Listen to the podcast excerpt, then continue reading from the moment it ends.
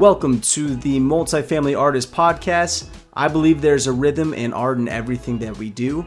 This is my journey about how I went from being a hip-hop dancing engineer to a multifamily real estate investor.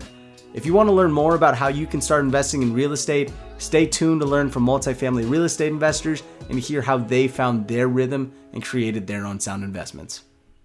What's up, everyone? Welcome to the Multifamily Artist Podcast. I'm your host, Taylor Koo, and I'm on the journey to go from the hip-hop dancing engineer turned multifamily real estate investor. This is the show where I interview multifamily real estate investors and discuss how they found their rhythm and created their own sound investments. But before I introduce today's guest, I want to remind you that this show is brought to you by Nightly Productions. If you already have a platform, a podcast, YouTube channel, and you are ready to create more content that breaks through the noise, be sure to check out Nightly Productions and find out how they can help you stop wasting time and money on content that does not deliver. Now, today's guest, he is the president of InvestArk Properties, focusing on creating investor value and passive income returns for the busy professional. He has been in multifamily real estate since 2014 as both a general partner / key principal in 250 doors and a limited partner in over 4,000 doors. InvestArk offers the busy professional who wants to include multifamily in their portfolio an opportunity to partner with experts who are aligned with their investment goals. Please give a warm welcome to Randy Langenderfer. Good morning, Taylor. It's great to be here. I appreciate the opportunity to be on your show.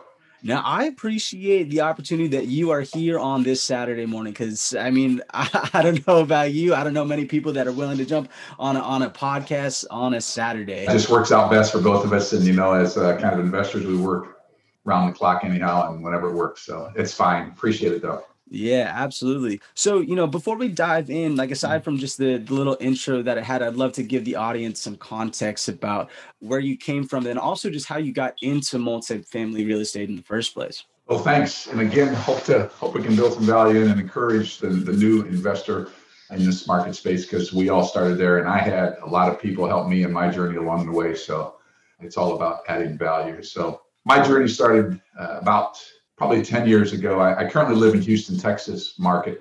Previously, I lived in the Cleveland, Ohio market, and I was working a W-2 job. I still am working a W-2 job, but I was working a W-2 job that was for a private equity firm, and I knew that it was coming to an end. And so I realized that I needed to replace my income, find a day job, and I realized also that, gee, if I really want to retire, I need to find a second income. And so that was the catalyst for driving me into real estate. And I first got started in single family flips. So I was a hard money lender. The story is I'm a finance education background, accounting, so pretty analytical in nature. And I had a brother-in-law who had gone to, I don't know if you ever heard of Armando Montaleglo's house flipping school in California. He is one of the late night infomercial guys that does a lot of house flipping. And anyhow, my brother-in-law had went there and he came back and he wanted me to get involved with him in the flipping. He had identified a partner or a company in South Florida, Dade County, Miami area. And I remember I said, like, so you want us to put up six figures to buy a house that we've never seen with people we don't know and let them make improvements to it. And then we're going to sell it. Yeah, that's the plan. And so to a pretty risk-averse guy, that didn't seem like a very well-thought-out plan. But as I grew and gained more comfort with what, you know, hard money lending was and flips. So that's one takeaway for the audience is educate yourself and understand what the risks are. So I gained an understanding of that. We flipped many houses in South Florida while living in Cleveland market. I joint venture with my brother-in-law at the time, and we were successful, I think we said over $2.5 million of house flips.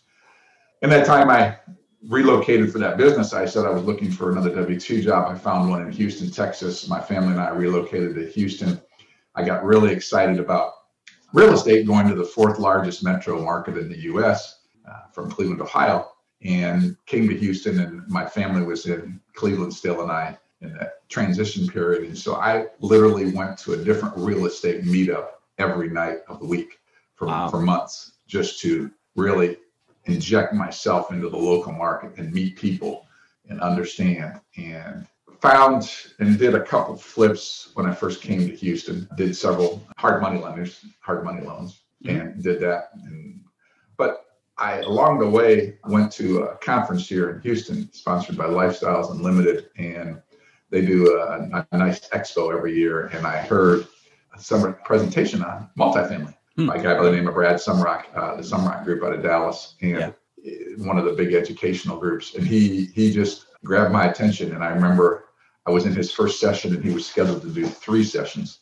And I literally sat through all 3 sessions just because I was so enthralled with the concept of multifamily. And the first thing that really got me about multifamily was the thought of a non-recourse loan, that I could buy a multi-million-dollar asset without having to put up personal guarantees, and the concept of syndication with using other people's money.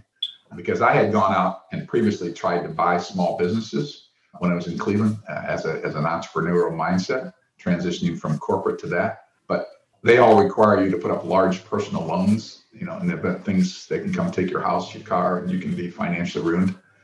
So that's a big takeaway from single family to multifamily. So I got involved in Lifestyles for a short period of time, got educated. I went to the Sumrok group for, got even more educated. Fast forward to today, I'm in the Rod Khalifa organization. I'm a coach and a mentor in the Rod Khalifa's organization. Rod really Khalifa Warrior Group. The Warriors. Now I see y'all everywhere. The Rod Khalifa Warriors. Yeah, he's got a great ecosystem too, and there's many of them out there. They've all got. I'm happy with all of them. Just different experiences and different people. Right. But so today I'm a coach. Today I'm still a W-2 employee, and I enjoy what I do. I really don't want to quit. I think that I can do both. So I still will allocate a good portion of my net worth all the time to passive investing, because as a finance guy, I just really haven't found an asset class that is much better, where you can have tax advantage, cash flow, and appreciation, those 3 major items. And so I'm both an LP today and a GP, as you said. Spend a lot of my time today analyzing deals, tracking investors, all the stuff you're probably doing too, Taylor. So.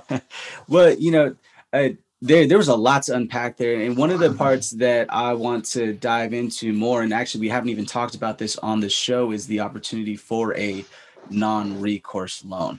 And, if we don't mind, I'd love to just do a deep dive of that, because, if you've been investing in single family homes, a lot of people ask it's about your personal credit, if you're a strong borrower, whereas the leverage, there's still a focus on that individual, but not as much. And so I would just love if you could break down just the concept of a non-recourse loan and how it could benefit the passive investors. Well, it's a beautiful thing. So I'll draw a comparison to that. As I said, when I was looking at buying a business, I was going to buy a $5 or $10 million business, and having to come up with, first of all, the equity to do so is a challenge. Mm-hmm. Because you'll never find a syndication there. So, and whenever you do that, the bank, because it's a bank loan, they will require you to have a personal guarantee, as I said. And that personal guarantee is literally a signature that says, if you default on this loan, they can come after your house, your cars, all your assets. Roll forward to, as we said, in multifamily, because the federal government encourages affordable housing, is the primary reason. They look at multifamily as an asset unto itself, and even compared to other assets like strip malls and warehouses and other commercial assets that are non-recourse. If the Fannie Mae, the Freddie Mac, the agency loans, the most enticing thing there for me at the time was it's a non-recourse. So I'm not held personally liable in the rare event it were to go totally south. If the asset were to totally go south, and non-perform, yes, I would lose my investment money, but they could not come after me personally. As the GP and the LP has even less risk, because as a limited partner, the limited partner has 0 liability, because by the nature of being a limited partner, if bad things were to happen, the limited partner has 0 financial liability or any other risk. They could lose their investment, but that's a whole lot better than the lending agency coming after your personal assets. And as a GP, a general partner or a sponsor, I'll use those terms synonymously, the person who puts the deal together, It's the same thing. I've never seen one go totally south yet, quite honestly. But that's why agency, Fannie Mae, Freddie Mac underwrite and make sure there are debt covenant ratios and loan to value and all their act. You know, we can get into a whole other lending side of that, but it's, you're not financially, you're not personally liable as a general partner sponsorship for the loan if it were to go totally south. The only thing you're liable for is in the event that's called the bad boy carve-outs in the loan, which were to say that if you commit fraud primarily, they could come after you personally. The bad boy carve-outs and basically just say that if you commit fraud, so an example of fraud is if there was a fire on the property and you took the fire proceeds and ran off to Mexico or someplace. Buy a Lambo or yeah, buy a Lambo versus reinvesting it in the, you know, the fire or the property. Or you know, in Houston we have flood issues. So if you take the flood proceeds and the same thing, bought a Porsche or a Lambo or a nice vacation, that would be trigger one of the bad boy carve-outs in the agency loan, and then you could be held liable. But that's a really extreme case. Right. And I've been doing this for 6-7 years. I've never seen a loan default yet. And that's what I wanted to touch on too is, with Fannie Mae and Freddie Mac, their lending requirements, they want to make sure that it's a stable property before they even give money out to the management team where, you know, that it's 90% occupancy or actually, to be honest, I don't really know the exact terms, but I do know that they underwrite to make sure that it is safe and enough for them to know that their loan is going to be secured. Now, something I did want to touch on, though, and we can just go over this on a super quick basis, is with non-recourse loans now and like during the pandemic, have you been seeing lending get tightened up just a little bit? And is that concerning you moving forward? So yes, is the short answer. Is the short answer. But if you think about it, the agencies are federally funded. So, you know, right now the federal government's printing a whole lot of money and their wherewithal. And they obviously want to support, again, affordable housing, you know, as the disparity between those who can own a home and those who can't widens in America. The need for housing is even more important. And that's really the impetus of the government is why they have these agency loans. But yes, agency loans, and when I use the term agency, we're talking about Fannie Mae or Freddie Mac, federally backed agencies that support these loans. They have several requirements. You know, one is, as you said, they're not going to let you borrow money for an asset that's 50% occupied. So their general, one of their triggers is, as you indicated, it has to be a stabilized asset, meaning that it has occupancy of 90% or greater for a defined period. I think it's over 90 days. Another key element they're going to look at is they're going to look at the current operations. It's called the trailing 12 months of expenses and revenue. And they're going to look at that and make sure the debt service covenant ratio, or the DSCR, as it's referred to, is at least, you know, I think it's 1.4 now.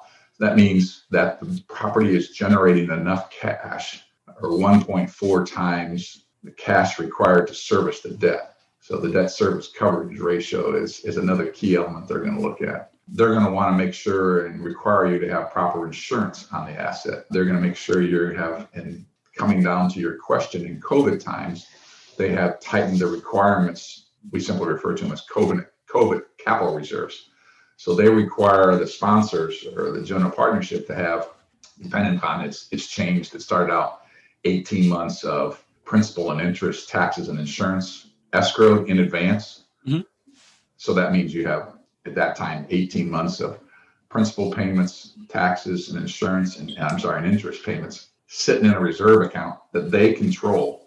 So it's another safety measure for investors on a limited partnership basis to ensure that this is a liquid asset and is going to continue. And the government obviously wants to make sure they're going to get their money back. So that puts more requirements on us as general partners or sponsors, but is another layer of protection for the limited partner. And those requirements as COVID has progressed, I've seen them down now. They're probably more negotiable to probably 6 months principal only reserves. Okay. So the requirements are less, but they're still there, and they just depend on what brokerage house you're working with and how their desk writing privileges have been obtained from Fannie and Freddie. Right. Okay. Got it. Now, you know, moving forward along and, away from non-recourse loans, I would love to just dive into the first deal that you had, because you went to the Sumrok events and, you were enthralled with the benefits of multifamily. Now, when you got in, I would love to just talk about that first deal. Were you an LP or a GP? And how did you even get to that first deal? So how did it get started? At that time, I did not want to be a general partner. I thought I would aspire to that years down the road. But what I really wanted to do was educate myself and learn the business. And given I had a W-2 job, everybody's plan is different, whether you jump right into the general partnership or you jump into the LP. I wanted to jump into the LP to learn myself. I wanted to learn how different general partners operate, how they communicate, what their risk tolerance was. Though I had the education from the big groups I was in, there's the technical analysis, the Excel and all that stuff versus the real life of how this works out. So the first deal I jumped into was a limited partnership deal. So, and this is one, if you'll allow me to articulate a little bit there. Go for it, please. This is a great example. So I'm pretty excited about this. And I met a sponsor or a general partner in the group who happened to also be in Houston, Texas, physically located in Houston, Texas. And he was sponsoring a deal that was located in Port Arthur, Texas. So for your audience who may not know where Port Arthur is, it's about 120 miles just due east of Houston, and it sits right on the ocean. It's a very, what we look for in terms of a working class community, a lot of jobs in there in the petrochemical industry. And this was in 2014, I'll say, Summer of 2014. The property had been vacated and a developer came in and totally rehabbed it. And the occupancy was at about 65%. So the sponsor that I knew bought the property, and the play was simply to buy the property on a bridge loan, lease it up, and then convert it to an agency loan, Fannie or Freddie. Okay. And if you went from 65 to 85 or 90% occupancy, this thing was a cash cow. And so I invested in that one because I knew the guy. I knew, liked, and trusted him. Mm-hmm. He was a corporate guy. He very analytical, very detailed. Trusted him as a human being. I've met with him several times. We talked through things. I invested in this asset, and the first one. So I elected to use my self-directed IRA. It's my first investment too, because I didn't want to put spendable. And there's another whole podcast we can talk about that. Using the self-directed IRA, and I invested in this asset. And, about 8 months into the property, maybe it's 9 months, he bumps up occupancy. He refinances the loan, and I get 60% of my money back. And I'm thinking, I'm really smart. I'm this is the way this thing works, right? Right. So he refinances the agency debt, and then the proverbial crap hits the fan. So this is so we bought it in 2014, probably spring of 2015 or so. We refinanced.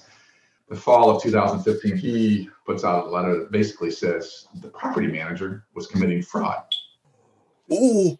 Who had overstated revenue and had overstated occupancy. Ooh. Ooh.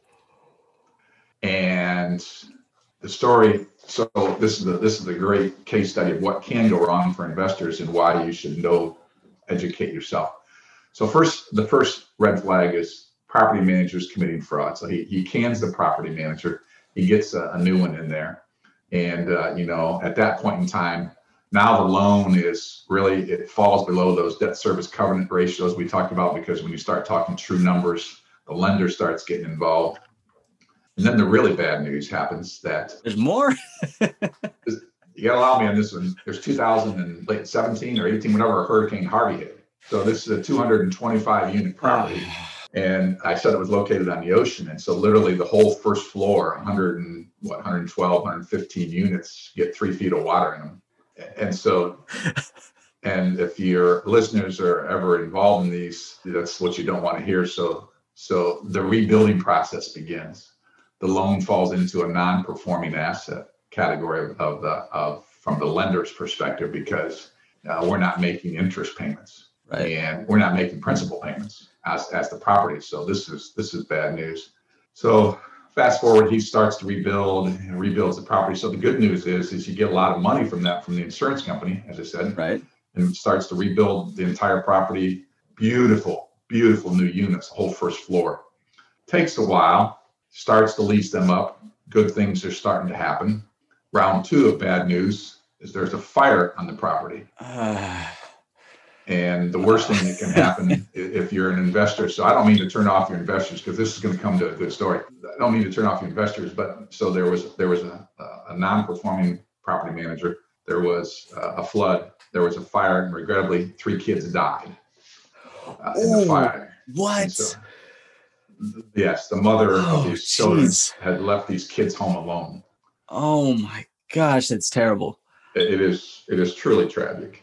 And so no matter what happens, even though the mother left these children home alone, they're going to sue us, the property owners, for this property. And so rebuild those units, get it back online. So this has been in a non-performing status from the lender's perspective. Now, all of a sudden, the story starts to turn positive. We're ramping up the occupancy. We're getting them leased. The thing is starting to churn cash. This is, I don't know. I'm forgetting the time period exactly here, Taylor, but the long story, just last year, then the pandemic hit. And so, you know, as the pandemic hit, business starts to slow down. And so it's harder to lease units. Industry is not hiring, and they're, you know, slowing down, et cetera, et cetera. So the long story is we sold this property 6 years later, which was in the spring of 2020, summer of 2020. And here's another big takeaway for your investors or your LP investors. So this guy had, the sponsor of this had put his own money in it, probably $500,000 of his own money in the deal to keep it afloat during those bad times. Wow. And the operating agreement, another takeaway to your investors, read the operating agreement, the PPM. He had the right to pay himself back first before he paid the investors. That was in the operating agreement, agreement. However, he didn't. He paid the investors first and then himself. Wow. Because, so this is the guy I know, like, and trust, and I will invest in almost any deal he puts in front of me today as an LP investor, because I saw his integrity and what he did for us. Long story, we got our money back. We got all of our principal back. We didn't make any money, but this is a true story of the knowledge and to know the sponsor or the GP organizations. And I can tell you other stories about quadruple returns on investment, you know, that are, but the story is here is my takeaway is know the sponsor, know there's things you can't ever determine like that before you invest in something. But this gentleman is truly a gentleman, class act, and made right everybody. And I'm forever indebted. And, you know, something I want to really highlight with that, too, is that, I mean, when it comes, you know, it's something that I really love about your message, too, like as a passive investors, like you sort of teach the passive investors to know what they're getting into, but then also to really like vet the sponsor. And at the end of the day, like just what my takeaway from that is, like, even if the numbers look great, but when things go down south, like, is the operator good enough to really bring you through that deal? And I mean, it sounds like he's an awesome operator to be able to pull everybody through. Cause like as a fiduciary, like he really, like you said, he really didn't have to. And he could have walked away and let everybody just take a loss. Right. And so, you know, just from, you know, I'm curious then as to like when people are like looking at other sponsors and wanting to invest in these deals, like, was there something that this operator did more that really like stood out to you? Like aside from like maybe like his W-2 background, like maybe it was something that he said, or maybe it's just the way he was communicating to you. But like, what were some of the signs that you saw that were good that made you want to invest with him? Initially, this is going back. It's a great question, Taylor. I think what attracted me to this sponsor was his corporate background. He had So we were both in the medical industry. I'm employed at a large academic medical institution in Houston. He was employed in the medical equipment design. He worked for startup companies and had made his wealth through those operations. So we had a bond, our backgrounds. We were similar in age, same ecosystem, and so takeaways for me, for the investor are, again, I get, I'm sure you do too, many opportunities in my email box a week to invest in opportunities. And I don't know many of these people. So before you ever invest, for your listening audience, just make sure you know the person. Vet the deal. What's their track record? Are they, is this their first deal or their 10th deal? And, I can go in another whole podcast on that.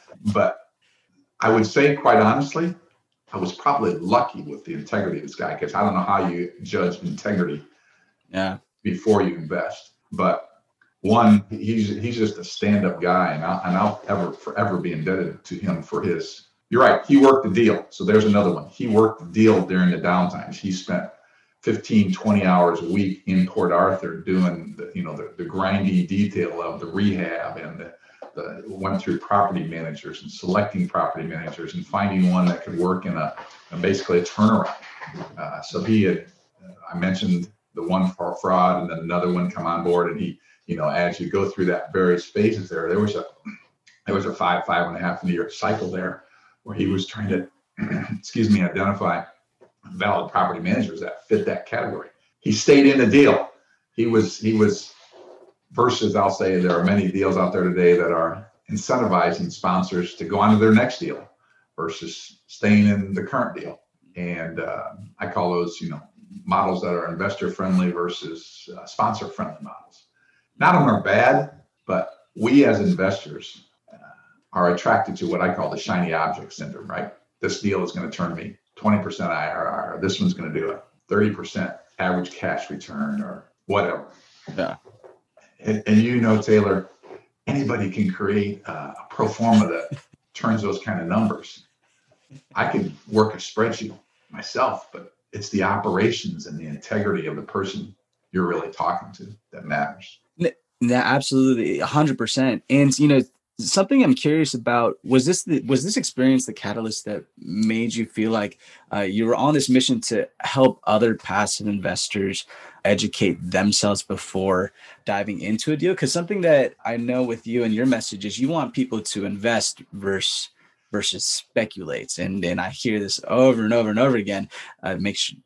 Speculating is completely different than investing. So was this experience the one that kind of that brought you to your mission and saying and trying to let others know about this? Well, I wish I could say I was that smart, Taylor. I wish I could say to your audience that I was a really smart guy and I had that game plan in place. But no, I think I would categorize it as educational, just my educational process in this space. I still, throughout this, I continue to invest in more as an LP, and then I learned from that and realized not every deal is a home run, right? Or as one of my mentors, Mike Becker, says, trees don't grow to the sky, and not every deal is going to be a home run. And as an investor, I've had some home runs as a GP and as an LP. I mean, the one LP deal I was in literally quadrupled my investment in less than 2 years. So there's two extremes there. One is 5.5 years with my property, and the other one is 24 months to quadruple that amount. So not every deal is a home run. Practice your game, hone your game, develop your strategy. And I still believe in the asset class, and I continue to invest. And as it just challenged me when I became a GP to really focus on the investor, because I think that's one of the values I bring as a GP, having been an LP and gone through a couple of experiences like that. I take other people's money very, very, very, very serious. I always tell people I want to make sure that when I'm at the Christmas dinner table or the Thanksgiving dinner table with friends and family, that they're not looking at me as a schmuck, that we've set expectations with the investors. And, over that deal, it turned out okay. And pro formas, as sponsors forecast or create pro formas that show it. 10% cash on cash the first year, and they may not hit it, but over the life of the asset, take the long view is the other, I guess, takeaway for the investors. Take the long view. Right. You know, I mean, with all the success that you've had, you know, I'm curious as to now, like, what's the next step, and like, what's the future and the goals looking like for you? Like, after being an LP, after being a GP, I mean, you mentioned that you love your W-2 job and you don't necessarily want to leave it. Like, what's next now? What's the vision for Randy? Thanks. I mean, the vision for Randy is just keep on keeping on. So we have a portfolio at InvestArk. I continue to, you know, network to look for opportunities. I have a couple partners here in the Houston market. We're assertively underwriting deals, trying to find an opportunity to bring to the invested market that we think meets our criteria of, you know, 7 to 9% cash on cash and 80 to 85% total return over 5 years is kind of the target we're focusing on. So I'm underwriting deals all the time, many a week, and building team. So building team of alongside of whether it be lenders, tax professionals to analyze insurance people, legal. So building team. Underwrite, build team, and, you know, trying to understand investors who would potentially be interested in that type of arrangement, and if they were, I'd love to talk to them. So that consumes my days, my nights, and weekends. And your comment about the W-2 job, I talk to a lot of people as a coach, and I just encourage them to have a long-term plan and don't leave your day job, your W-2 job, until you can replace that income. Mm. And everybody's situation is different. I know people that have working spouses, and so they can cover some of the expenses or the, insurances or whatever, but develop a plan, work the plan, simply put, for you, wherever you're at. I love that.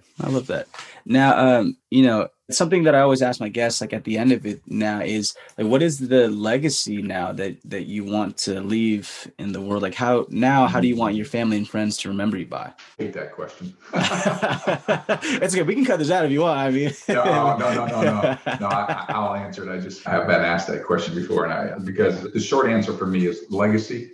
Is I tell people I don't want to be known as the world's greatest real estate investor, and that would be a stretch to even imply that.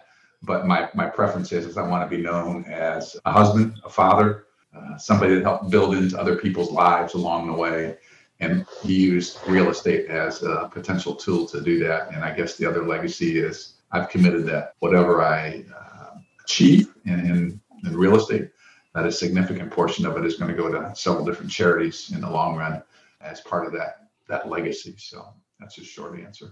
Ah, I love it. I love it. Thank you so much for sharing. And, I'm sure like your story with your come up within the W-2 job and within your first deal, like a lot of people are going to be able to resonate with it and also learn a lot from you. And I mean, something that really struck me and why I love actually talking with you, Randy, I know we just met like 45 minutes ago, but I could tell the passion behind what you do and how you speak about it. And just to see that passion is really inspiring. So I just want to say thank you. I want to encourage your audience. You don't have to strike home runs. It's develop a plan. As I said, work the plan, and you can get started wherever you're at. Yes, it's work, but that's okay too. You just have to be ready to work for it. And it just depends how much you want to work, whether you want to be an LP or a GP, and you can jump in. I can talk for a long time. We still got the second episode to go to. And, okay. And something that I want to dive into more is like, as a passive investor, when we are vetting these sponsors, what are some of the metrics that we're going to be looking at? What are some of the questions that we should ask, and what some of the returns, may look like as a passive investor versus maybe other types of investment classes. But that's going to be in the second episode. Thank you everyone for listening. If people want to reach out to you, Randy, how can they reach out to you? Taylor, first, let me just thank you for the opportunity. Look forward to hopefully building some value into your audience. The easiest way to get a hold of me is the webpage invest-ark.com. And there's a contact page there that I'd love to schedule a call or send me an email there, and love to help your audience however I can. Awesome. Sounds good. Reach out to Randy. Awesome guy and extremely knowledgeable. And everyone, enjoy the rest of your day. I'll see you in a few days for the Action Items episode.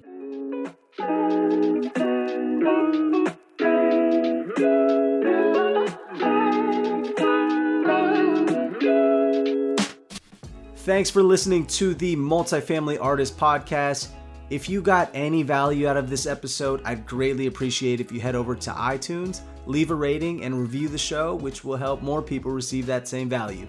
If you're looking to connect and talk more about multifamily real estate, you can reach me at inrhythmmultifamily.com. Thanks again, and I'll see you next time.